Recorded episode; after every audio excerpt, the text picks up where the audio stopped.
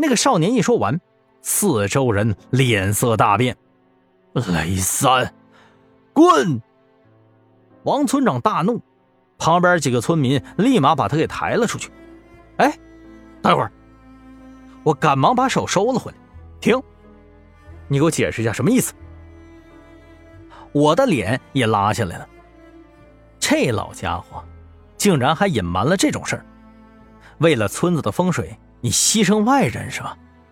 更重要是身边这姑娘啊，也太可怜了。就听到外边呜，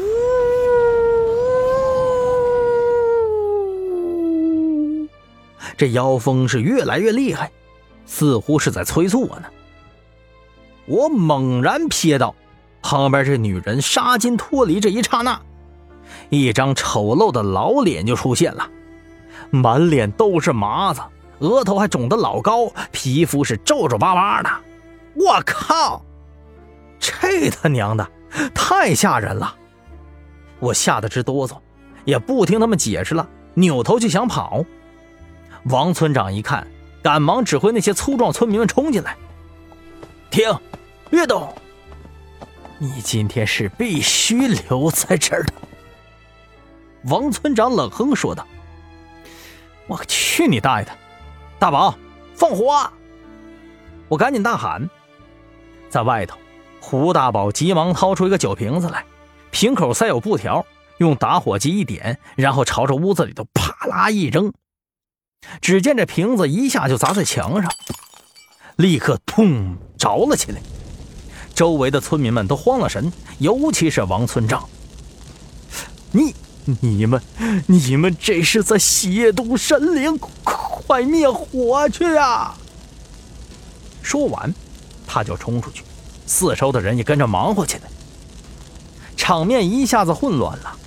我赶紧瞅了眼身旁的老女人，低头说道：“我不管你出于什么目的啊，但但但但我挺同情你的，好自为之吧。”说完，我三步并作两步，从旁边的围墙爬了出去，跳出围栏外头。胡大宝也慌张的跑了过来。我俩现在一看呢，村子口肯定是出不去了。只能往后山跑。无奈之下，我们俩就一路狂奔，朝着三师叔那儿去。而身后头，村民们也没追出来。直到我俩到了道观门口，这才算是停了一会儿。我俯身一看呢，村子那边火势小多了，看来已经被熄灭了。胡大宝很是生气：“哎，哎，我靠！”哎，你三师叔是不是人呐？啊，今儿害咱们俩呀！对呀，真他妈不是人！我也有点抱怨。而就在这时候，道观的门打开了，三师叔从里边走出来，神态懒洋洋的，手中的酒葫芦永远是不离身的。他一看到我们，打趣的说道：“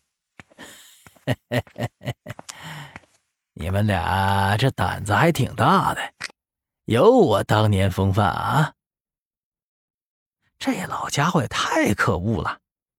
我站在外头咬牙切齿，又不敢靠近呢，生怕被雷符给攻击了。我不解的问道：“三师叔，不是好模样的，你为啥要害我呀？”